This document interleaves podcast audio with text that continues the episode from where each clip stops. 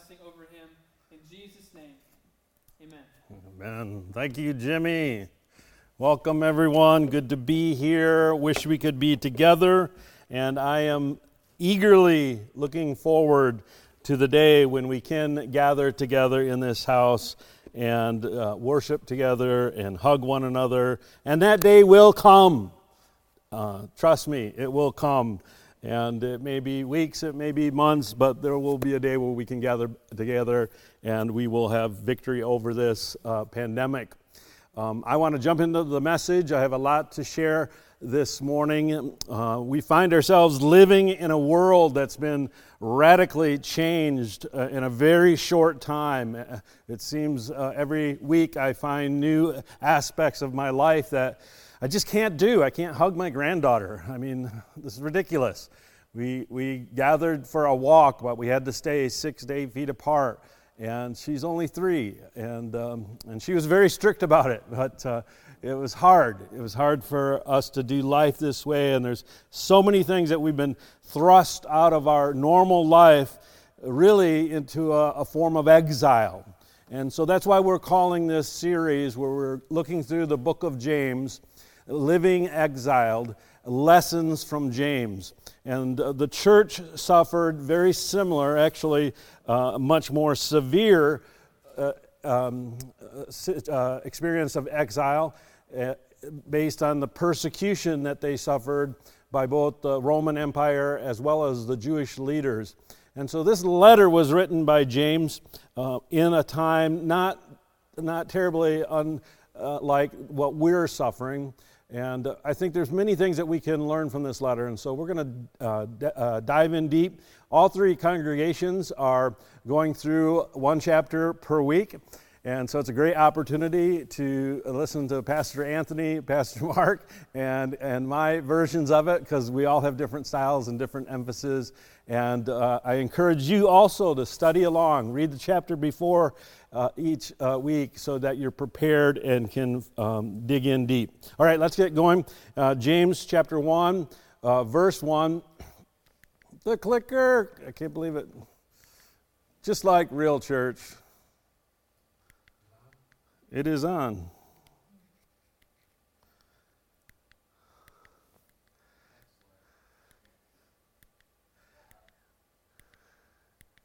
There we go.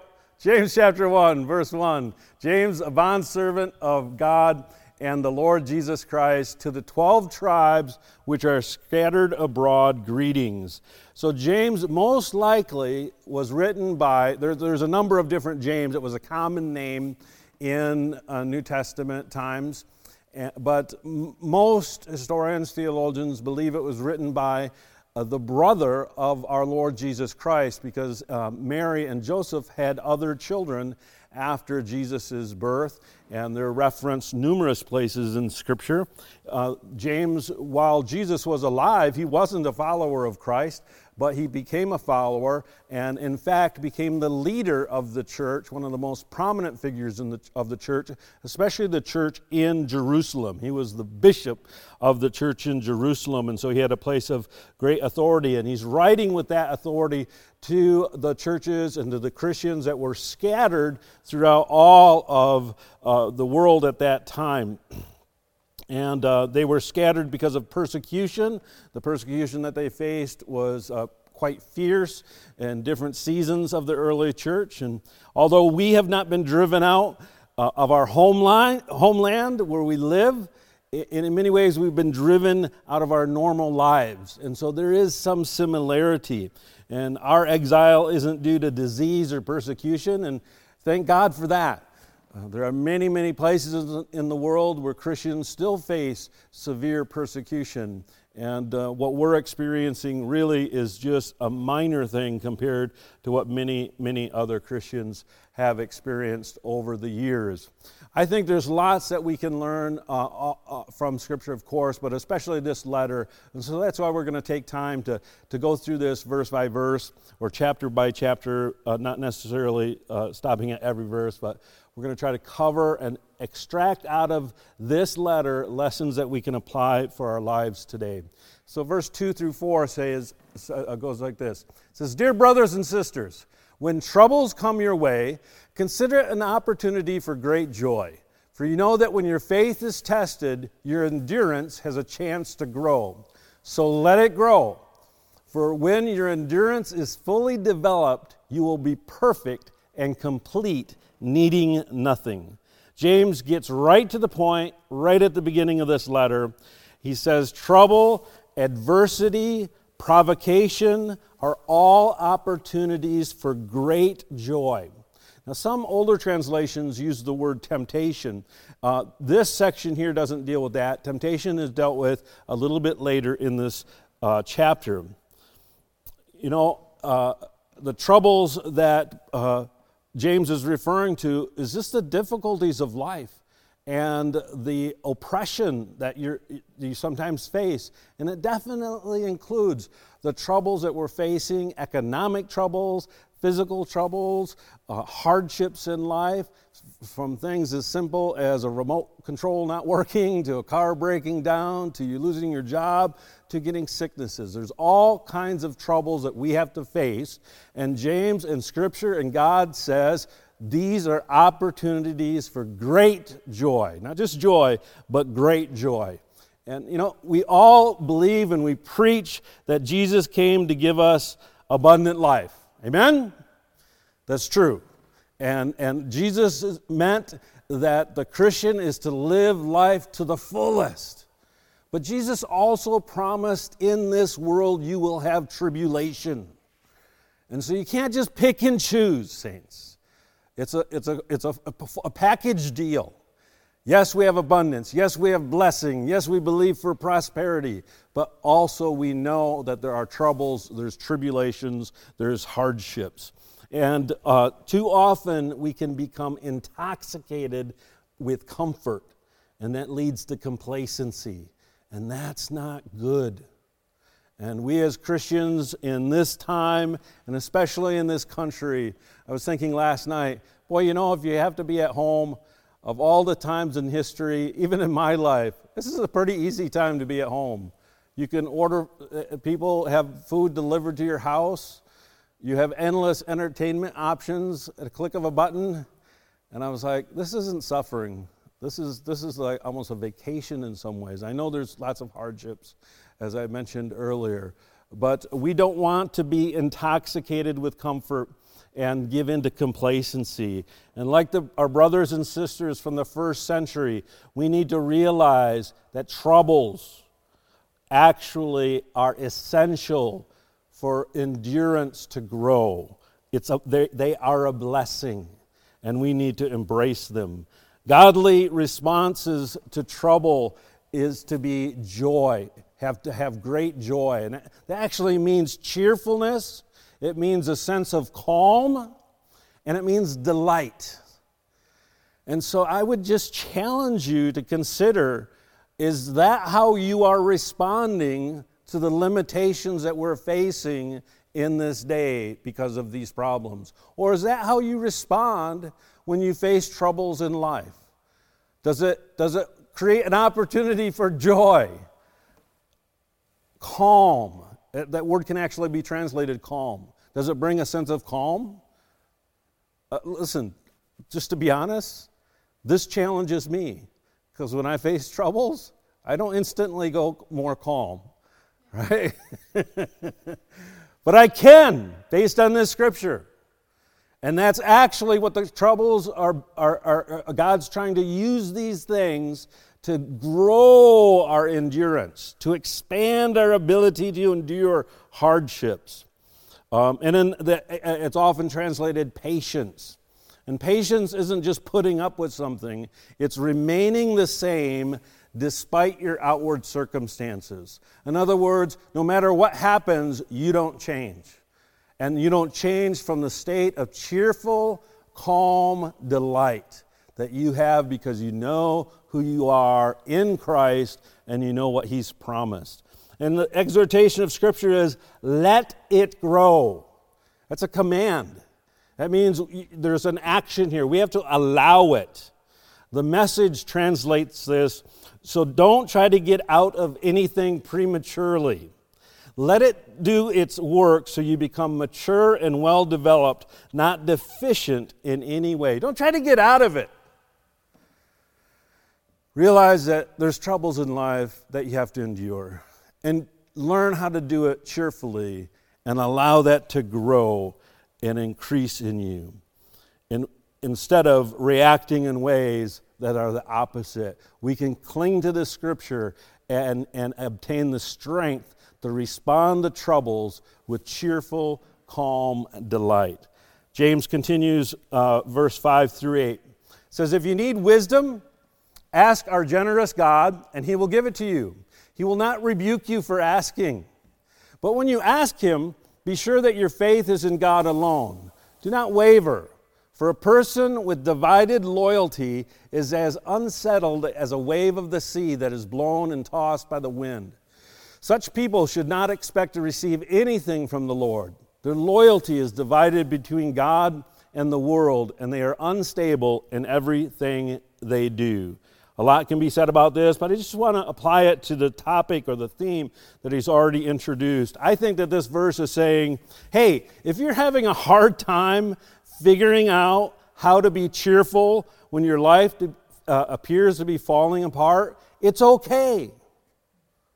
He says, troubles are going to come your way, be cheerful. But if you need wisdom, you need help figuring out how to do that, that's okay. Ask God. He's not going to be offended that you ask Him.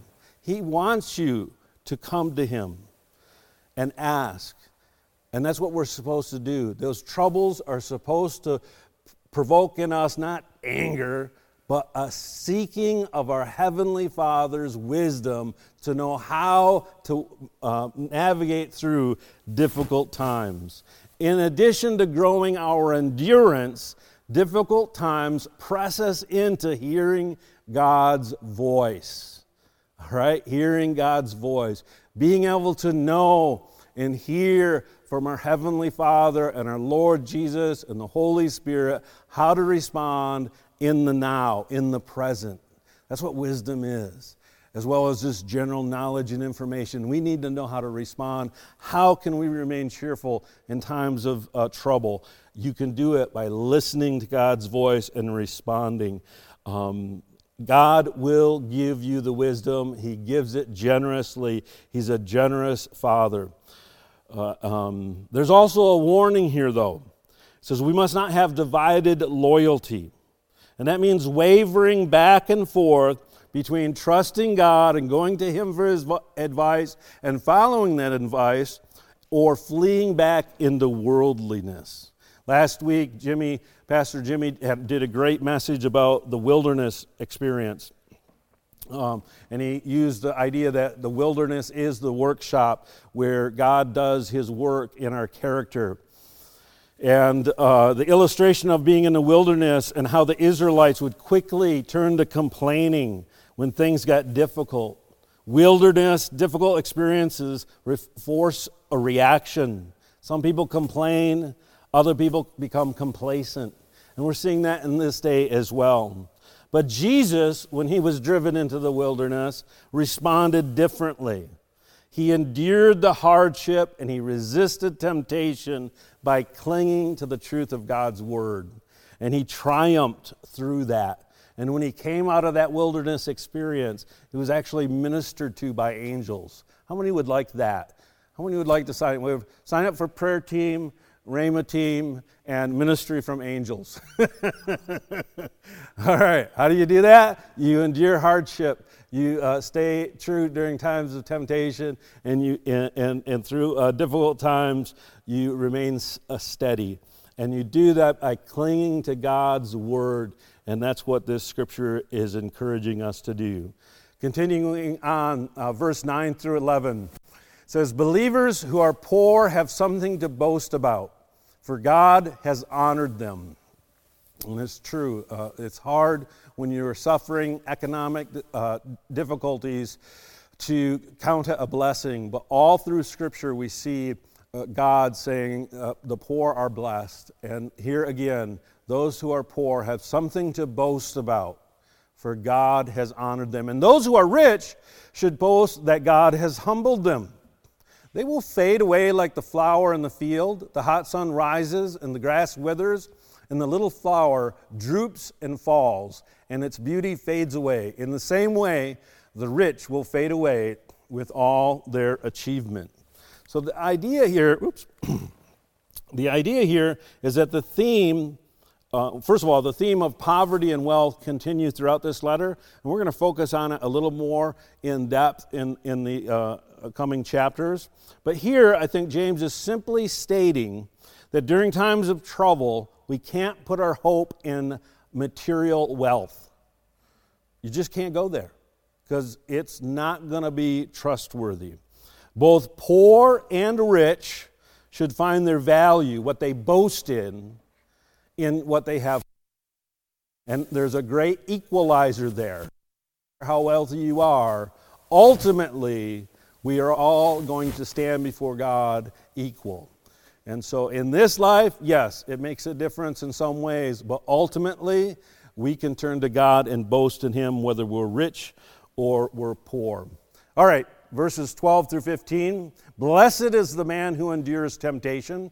Just a little note the word translated troubles earlier in the verse, and this Greek word for temptation is actually the same Greek word. And you have to know how it's being used based on the context. Here it's very clear that he's talking about temptation in the sense that we think of it.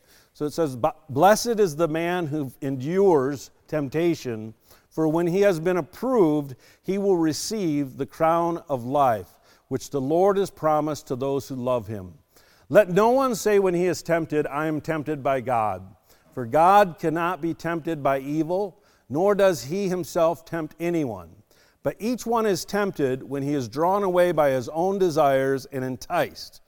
Then, when desire has conceived, it gives birth to sin, and sin, when it is full grown, brings forth death. Wow, that's a powerful passage. We're going to uh, talk a little bit, spend a little more time on this part. Uh, James deals with the idea of temptations. And I think the big message, the big idea here that we should uh, take out of this is that as a Christ follower, we need to expect, expect troubles, and temptations. The life of a Christian doesn't exempt you from either. In, act, in actuality, it positions you sometimes to be at the brunt of these things. And so, um, neither temptations or troubles are due to a lack of faith or some inherent fault in us. Jesus Christ he was perfect, sinless, God in the flesh. Yet he faced both troubles, many different troubles in his short years on the earth, and temptations. So the devil himself in that time of wilderness tempted him. And in other places, it says he was tempted in all ways. Uh, so, if Jesus faced temptation and Jesus faced troubles and he was perfect, how much more ought we uh, not be surprised when we face them? Not responding well to times of trouble and difficulties can open doors to temptations. And one thing that I've been hearing, especially people that are in law enforcement, is uh, the the increase in the number of calls of domestic d- disputes and uh, people being forced at home are causing uh, uh you know, te- uh, tempers to rise, and lo- lots of bad things are happening, as well as drug and alcohol abuse, and um, people uh, casting blame, accusation, getting in fights, outbursts of anger, all of that stuff. So, because of the troubles and the restrictions that we're facing, people are erupting into bad behavior. And so, yes, troubles can create opportunities, but we're tempted no matter what. In times of uh, prosperity and freedom, we can be tempted as well. And, and we don't want to give in to temptation. And there's a major contrast between how we're to respond to troubles earlier in this chapter and how we're to respond to temptations uh, uh, here in this chapter. We're to actually enjoy troubles. We are to realize that troubles are an opportunity for great joy. We enjoy troubles, but we endure temptation. to me, there's a difference. Uh, I don't enjoy temptation. Uh, I don't like being tempted. I don't like troubles, but I can see the benefit that it produces in me, and I can ch- choose to respond to them with joy and calm and delight. There's a similarity between troubles and temptation, that the benefit of them come, uh, of both come afterwards.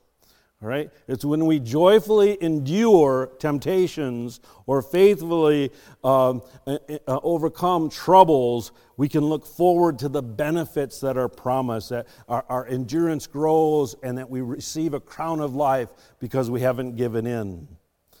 Uh, it says in 1 Corinthians chapter 10, verse 13, on the same theme, no temptation has overtaken you except such as common to man. It's just like whatever you're being tempted with, that's it's just a, it's common. It's it's it's you are not uniquely uh, uh, uh, broken or defective. You're just normal. And these temptations are normal. And it's really helpful in a time when you're struggling with temptation to do something that you know you're not supposed to do, that you're not in that fight alone. You're in it with every other person. It says, But God is faithful, who will not allow you to be tempted beyond what you are able and so this, this is often a misunderstood verse. Uh, it, God doesn't allow the temptation to go beyond your capacity. He said, but with the temptation will also make a way of escape that you may be able to bear it. Now, if you don't take advantage of the way of escape, then you may be overcome by the temptation. God always has a way out of temptation. And so, when you're in the midst of uh, temptation, look for that way out. And then James, uh, uh, the letter here explains the process of temptation, I think, better than anywhere else in Scripture. It says that well, when we're tempted, let me go back to, the, uh, to that previous verse. When one is tempted, he is drawn away by his own desires and enticed. And when desire has conceived, it gives birth to sin, and sin, when it's full grown, brings forth death. Desire leads to being enticed and drawn away. These are great words. There's a desire, and you're drawn away. That means you're going a particular way, something catches your eye, and you choose Am I going to keep going the way that I'm supposed to be going, or am I going to be drawn to this? Oh, flashy thing. I don't like, when I go to restaurants, I try to sit where there's not a television, which is very difficult in a lot of restaurants. I actually pick restaurants that don't have TVs in them. Uh, you can ask my wife. I actually will move because I don't like the flashing screen because uh, uh, there's mostly temptation on those flashing screens, and that's what temptation is like. There's, you're going along life and something flashing is like like Eve in the garden. Hey, check this out! Check this out! And do you do you turn from your path and are enticed to go a different way? Listen, the desire. Then it goes. It says, desire when it has conceived, it gives birth to sin. Desires that are contrary to God's will are not in themselves sin. Very important to understand. Having that desire, ooh, wow, that's not a sin. Temptation is not a sin. Jesus was tempted, yet without sin. And so, having the desire arise in you is the opportunity to learn how to endure by not turning, changing course and turning toward the desire and giving it life. Uh, when you allow the destructive desire to come to life, it becomes sin. In other words, when you act on it and when you grow it and when it matures, it's actually going to bring death in your life. Sin is often, if not always, the attempt to meet a genuine need in an inappropriate, harmful way that violates the character of God and our new, cre- our new uh, nature created in Christ. It's an act that violates who we are, our, our, nature. If you're a Christ follower, if you've been born again, you are a new creation. If you do something to meet a, a need, but in a way that's not healthy, in a way that's not from God, in a way that ends up being destructive, and you give into that, you give life to it, then it becomes sin. And that sin, if you allow it, will end up producing death in your life. There'll be death uh, to that part of your life and whatever part of your life that that sin affects. And ultimately, it doesn't meet the underlying need that you're trying to fulfill. And that's the thing that we need to remember. When you're being tempted, tempted whatever it is, it's not going to meet the need. And the challenge is, is to go deep and discover what is the need that that desire, that that temptation is trying to, to trigger. And how can I meet that need in a godly way? And James actually uh, goes on to address this in uh, verse 16. It says, So don't be misled. Don't be misled. Don't be taken off course, my dear brothers and sisters. Whatever is good and perfect comes down to us from God our Father. He's saying there's a, there's a better source than those temptations for meeting your needs, and it's from your Heavenly Father because everything He gives is good and it's perfect. Perfect means complete, it means whole, it means, uh, uh, uh, it means uh, matured, and it comes to us from God our Father who created all the lights in heaven. He never changes or casts a shifting shadow. He chose to give birth to us by giving us His true word, and we, out of all creation, became his prized possession. Rather than giving in to destructive behaviors that bring death, we're called to receive what is good and perfect from our Father. And rather than allowing sin to be birthed in us, we are to recognize that we are new creations birthed by the Word of God given to us. So you get to choose. You know, do you allow sin to be birthed, conceived? Do you give life to that? Or do you receive the life that comes from the uh, Word of God that's given? And I love uh, the verse in Peter as Peter writes to the church on a similar uh, a message or a similar idea. It says, You have been born again, but not to a life that will quickly end. Your new life will last forever because it comes from the eternal living Word of God. As the scriptures say, people are like grass, their beauty is like a flower in the field. The grass withers and the flower fades, but the word of the Lord remains forever. And that word is the good news that was preached to you. So, this truth applies if you've been born again. For you have been born again. Peter was written to believers that had received the good news. And James was writing to the church, people who had received the good news. What is the good news? The good news is that Jesus Christ came.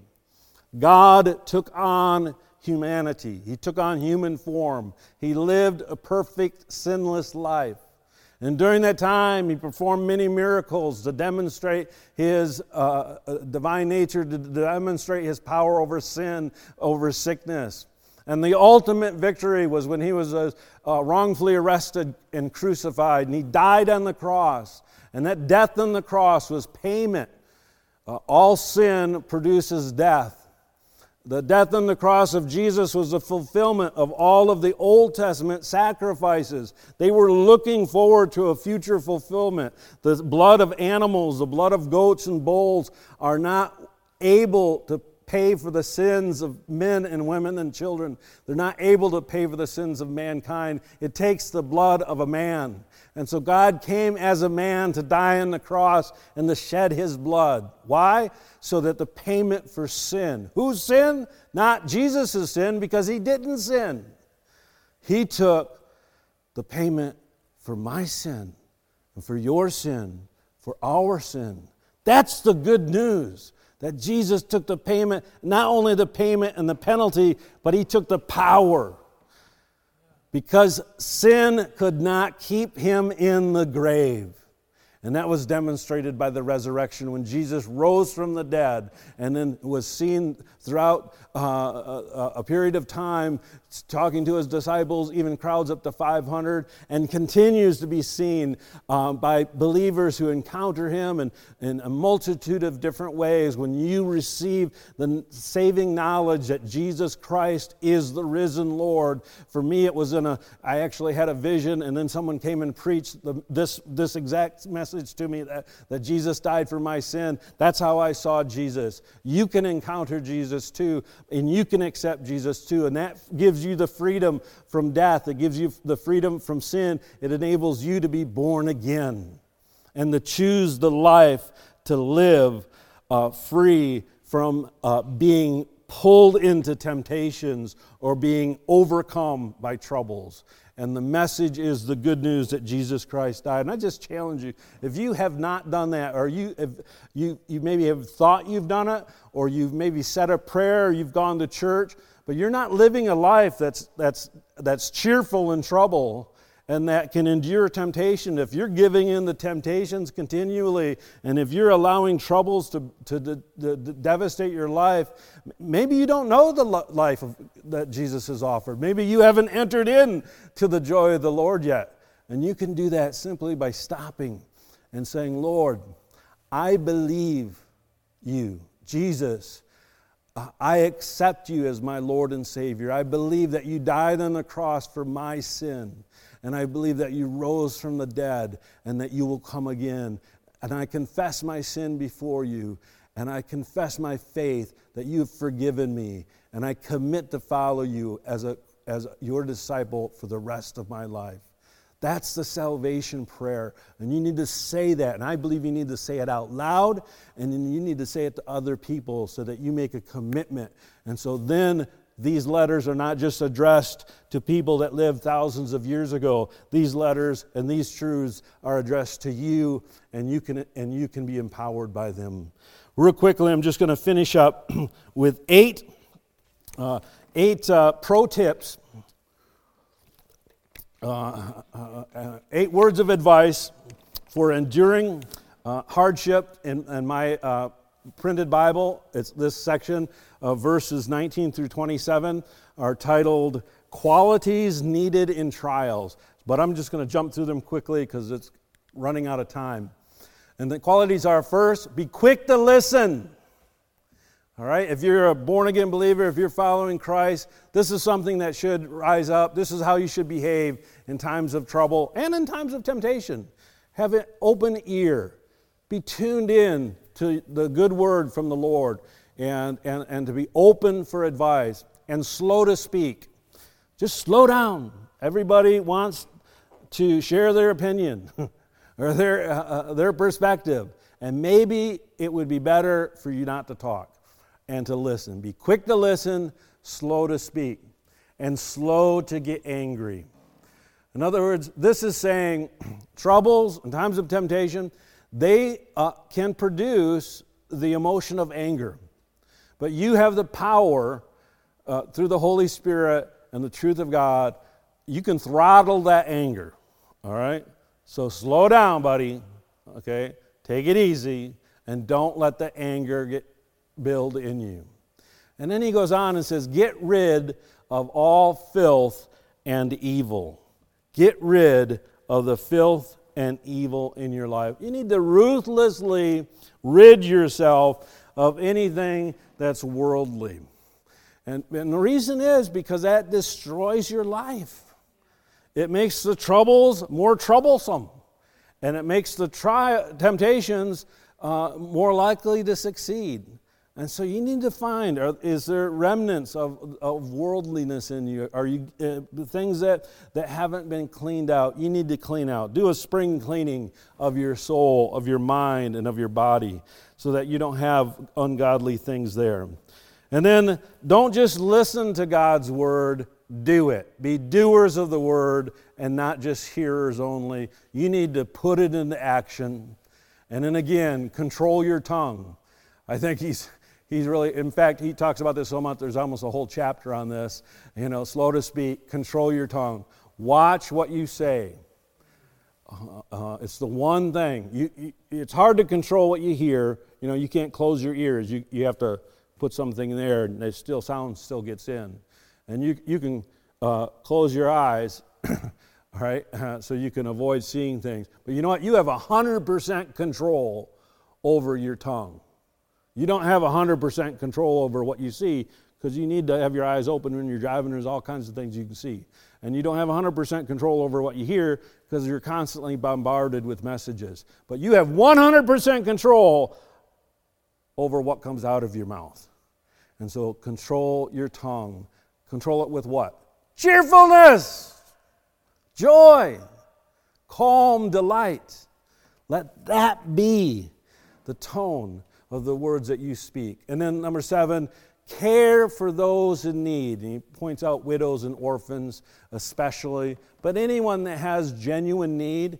I like how Jimmy shared earlier. If you can meet that need, meet it. Maybe it's even a small thing. It's just stopping and talking to a neighbor or, or sharing some food that you have. Find a way to meet real needs. Um, the last one is refuse worldly corruption. Don't allow the influences of this world to sneak in and, and, and corrupt your life. I'm going to turn it over to Pastor Jimmy to close this service. Thank you so much. God bless you all. See you next week.